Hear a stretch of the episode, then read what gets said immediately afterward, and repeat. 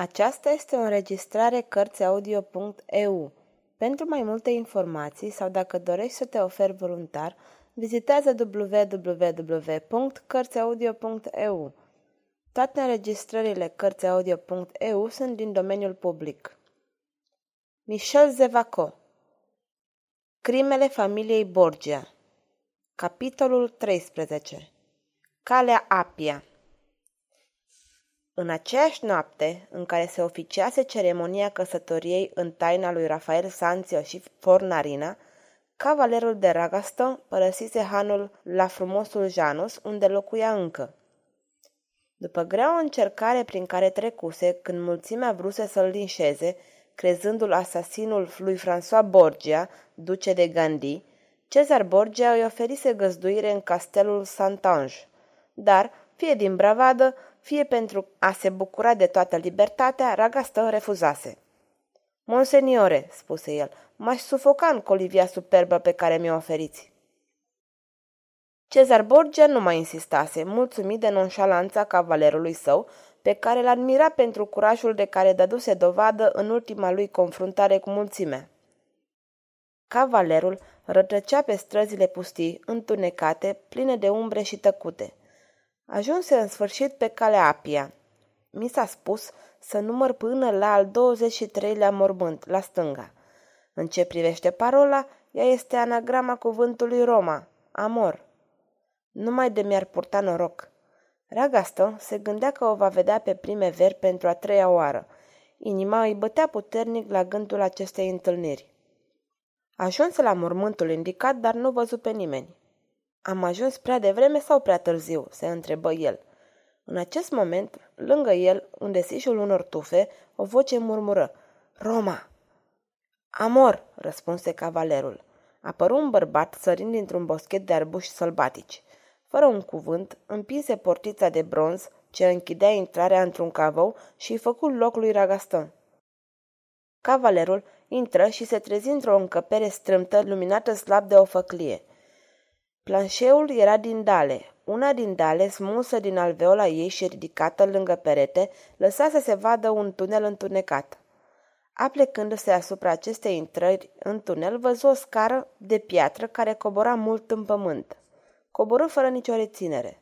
La capătul scării începea o galerie, iar la capătul acesteia licărea o lumină. Se îndreptă spre lumină. Galeria dădea într-o sală spațioasă, din care porneau mai multe tuneluri în toate direcțiile. Catacombele, își zise el. Atunci privi în jurul său. Sala în care se afla era circulară.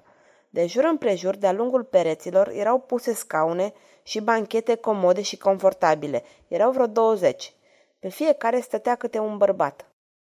Cu un gest, unul din bărbați îi arătă cavalerului un loc liber, Ragaston se așeză și așteptă. Majoritatea bărbaților erau tineri. Pe fețele lor era zugrăvită frumusețea tipic italienească, cu tot ce are ea mai sever și mai suav. O anume gravitate conferea tuturor fizionomiilor un caracter comun de hotărâre și de o voință nestrămutată. Ei, drăcie, iată adevărați bărbați, și dacă ei conspiră, voi da de cel pe care îl dușmănesc. Dar împotriva cui conspiră ei oare? Și ea? Unde este ea? Ce rol joacă în această conspirație? Ce rol îmi rezervă mie?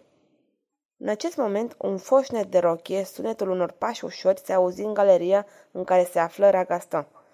Toate privirile se îndreptară în aceeași direcție, aproape toate fețele exprimau nerăbdare.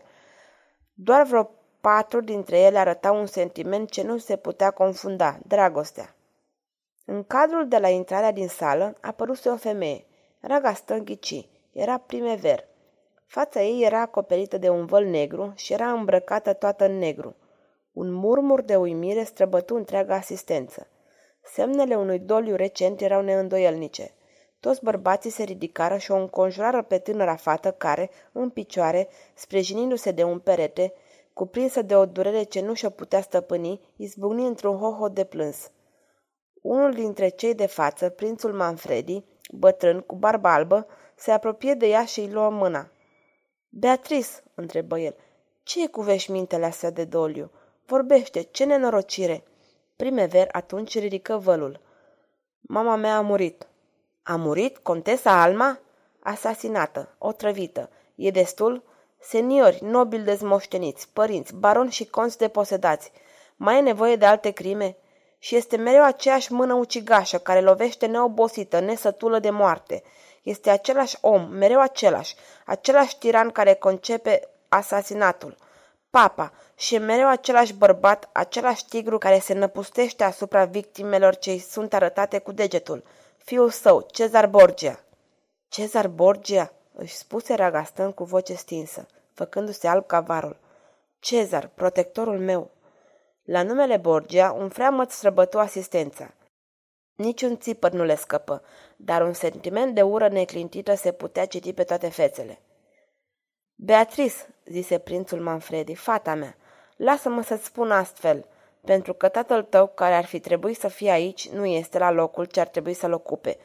Caut cuvintele în zadar, copila mea. Degeaba încerc să găsesc cuvinte pentru a-ți alina durerea.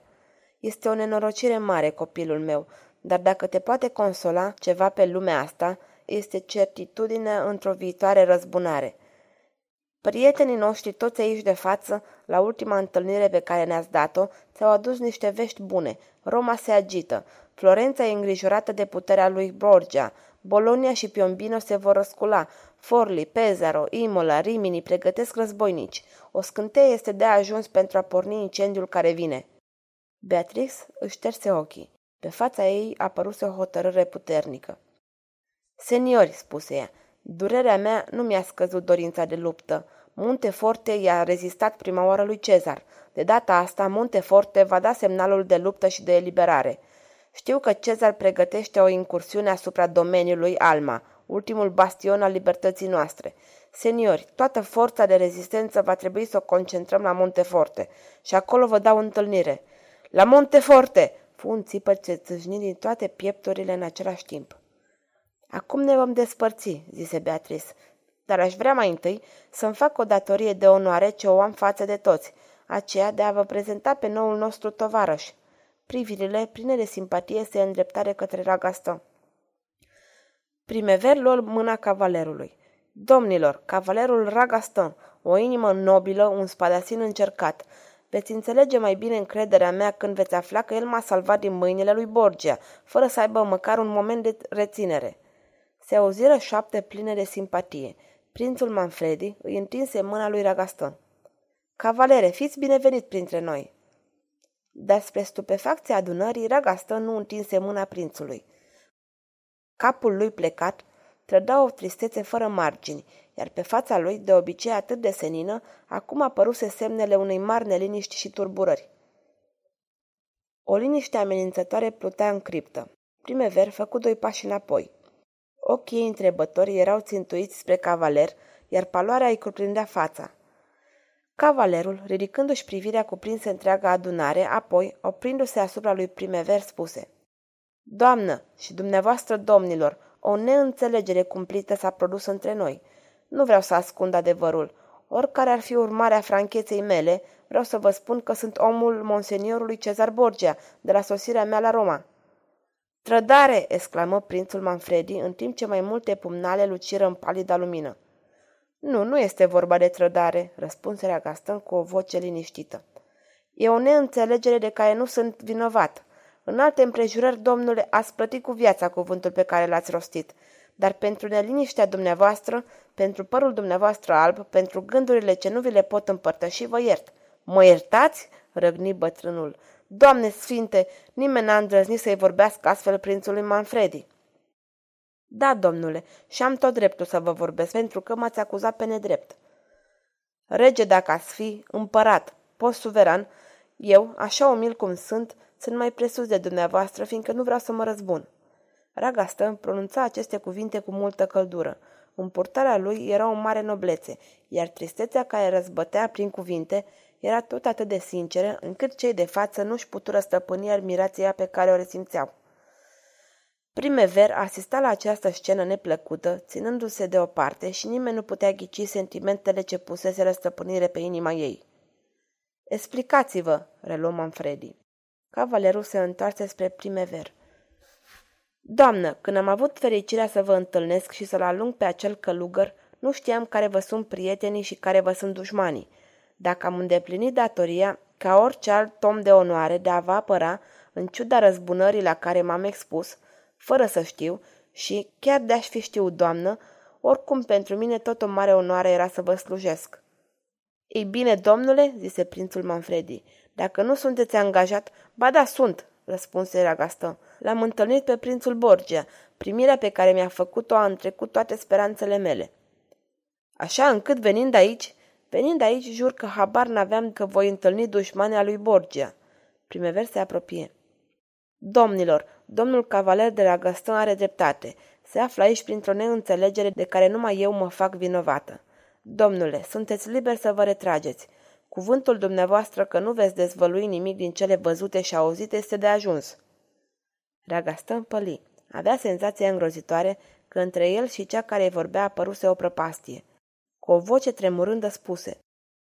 Și pe dumneavoastră, doamnă, vă iert. Îmi cereți cuvântul că nu vă voi da în vileag vreunul dintre secretele ce întâmplarea m-a făcut să le aflu și asta înseamnă că mă credeți în stare de trădare.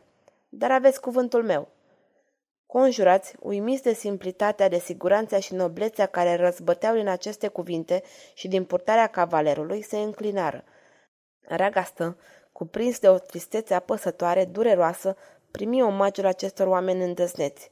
Salută cu un gest larg și, cu pasul sigur, porni prin galeria ce ducea spre ieșirea din cavou. Primever, înfrigurată, îl văzu îndepărtându-se încet – îi se părea că durerea pricinuită de moartea mamei sale îi sfâșia și mai adânc inima. Sfârșitul capitolului 13